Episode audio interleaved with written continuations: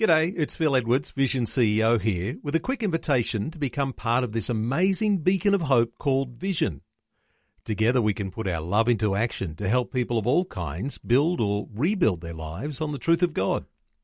Please consider the part you can play during our upcoming Visionathon appeal, remembering that it's your support that makes Vision possible, including this podcast. Vision Christian Radio is all about connecting faith to life. From inspiring stories about the struggles we all face, to helping you understand the issues going on in the world, to clear and understandable Bible teaching. All peppered with great Christian music, the latest news, and even a few laughs along the way. You're about to experience just a small part of what we do. For the full experience, tune into a Vision Christian Radio FM or AM station near you. Listen online at visionradio.org.au or, or download, download our free app. Well, let's take a short while to reflect on what's happening politically in Australia when it comes to Christians. Bill Muehlenberg of recent times has been writing about issues to do with Christians and politics and even reflecting on the emergence of a new political party or two which has Christian foundations, uh, but doesn't necessarily say it's a Christian party. In fact, there's a number of different parties that are springing up all over the place, and perhaps in response to some of the tumultuous things that we've been seeing in our national political arena. Well, let's talk through the issues. Uh, welcome along, Bill Muehlenberg. Good to have you back. Great to be with you again. Bill, uh, the most significant new party on the block uh, is, I guess, this one called the Australian Liberty Alliance.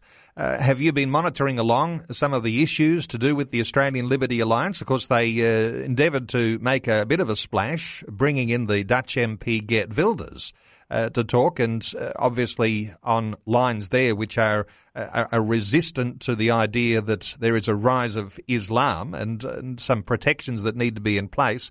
But these smaller parties, there does seem to be a Christian influence in a number of these ones that are emerging.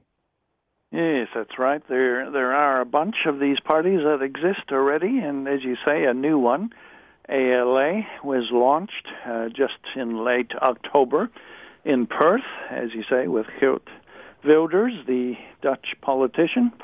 So while the mainstream media is trying to peg this as just an anti-Islam party, it is, of course, much more than that. In fact, it's got 20 key uh, policy points you can look at on their website. So yes, I've written them up and uh, made a bit of an assessment, and they are the new players on the block, and, and a bit of a mix as well. Um, certainly many Christian players involved, but some non Christians as well, and presenting themselves more as a secular party, although they state clearly that the Judeo Christian worldview is a big uh, kind of influence on their policies. Bill, the emergence of these minor parties, uh, they do all seem to have something in common, and that is that there are Christians who are involved in them. Christians are interested in some level of political activism. Perhaps they're going with the minor parties, uh, thinking that uh, somehow or other it's too hard to influence the larger parties, like the Liberal Party or the Labor Party or becoming involved in the National Party, and dare I even say uh, the Greens. Uh, but there is a sense, isn't there, that some level of political activism is important, but how you place that activism is also important. Mm. Yeah, well, that's right. As you said, there has been concern about the main parties. Certainly, uh, uh a party probably more Christians are or should be uh, involved with the Liberal Party, with the recent backstabbing there, that kind of disillusioned many, certainly conservatives of various stripes, but plenty of Christians as well. So yeah, that's. Uh, I mean, there's a lot of options here. Christians can still uh, certainly join any of the major parties and seek to have an influence. You start with your local branch and become a member and all that, and much good can result, but as we say, with a lot of these smaller parties forming, maybe some are feeling a, a bit disillusioned and so on. So we do have quite a few now, uh, CDP and Rise Up Australia, Australian Christians, Family First, and now the ALA, uh, Christian Democratic Party, and so on. So, uh, you know, well, with our uh, ref- preferencing system, obviously, even though um, may not get too many of these candidates from the smaller parties in, uh, if nothing else, uh, hopefully some of their preferences will end up flowing to, uh, you know, a preferred candidate in one of the bigger parties anyway. So, uh, yeah, it, it can have some impact. Uh, we recall we had a senator from Family First who did for a while there at least hold the balance of power. So there's certainly a role to play for some of these smaller parties.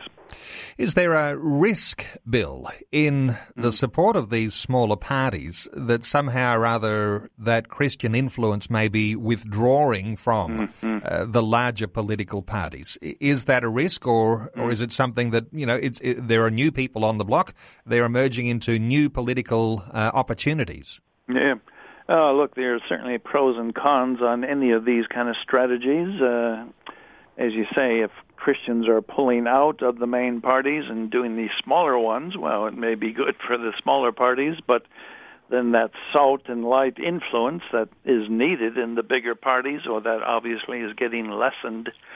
So, uh, you know, as we said, uh, there is a case for some who may feel called as Christians to stay or get into the bigger parties and have that influence. Uh, others may feel called to get into some of these smaller parties, and hopefully both can have a role. Uh, we need clearly Christians in every area of life, including the main two political parties. But there may well be a place for a number of these smaller parties. Um, I mean, a pro and con again. On the one hand, there may be a small Christian vote out there, which, if you have so many smaller parties, uh, that you know you'll get less and less vote in each party.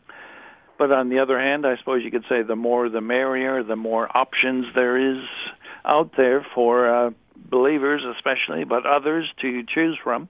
That can be a healthy thing. So, yeah, again, good and bad in in some of these things. And in a fallen world i guess we try any number of strategies and some may work better than others. But uh, the main thing is indeed for christians to get involved. If not running themselves for office at least somehow supporting those who are doing a good thing in the p- public arena I guess the important thing by way of memberships and mm. financial support for yeah. any of these parties, and as we've seen this proliferation of Christian founded, Christian based parties, is the need for Christians to be involved because uh, obviously uh, there's always a risk that those party platforms, even of those new parties, could be hijacked uh, by others coming in with other agendas. No, that's it. It's uh I mean the other side is very cluey about all this. The other side is you know fighting against everything we believe in, whether anti-faith, anti-family, anti-life agendas.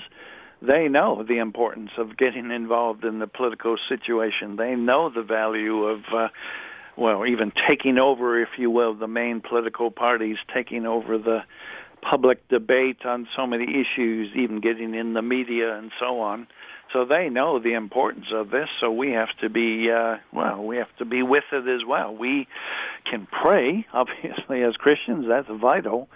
But we need to put feet to our prayers as well. If we have just a whole bunch of Christians who pray a lot but never get involved in the political process, uh, don't even worry about how they vote, let alone uh, maybe trying to have influence in the parties or even running themselves, well, we're going to keep losing. I hate to say it. So in some ways, we need to look at the other side. The uh, the radicals on the secular left. They know the importance of politics. They know the importance of getting involved. And we as Christians are kind of playing catch-up ball here. So we need to start learning a few things and put uh, put our faith into practice.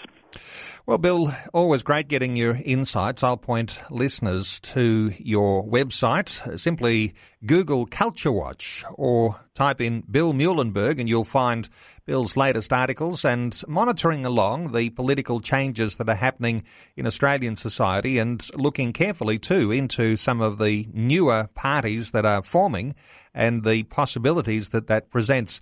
Bill Muehlenberg, always good getting your insights. Thanks so much for being with us again today on 2020. Thanks again. Before you go, thanks for listening. There's lots more great audio on demand, or you can listen to us live at visionradio.org.au. And remember, Vision is listener supported. Your donation, large or small, will help us continue connecting faith to life for hundreds of thousands of people across Australia and around the world. Learn more or donate today at visionradio.org.au.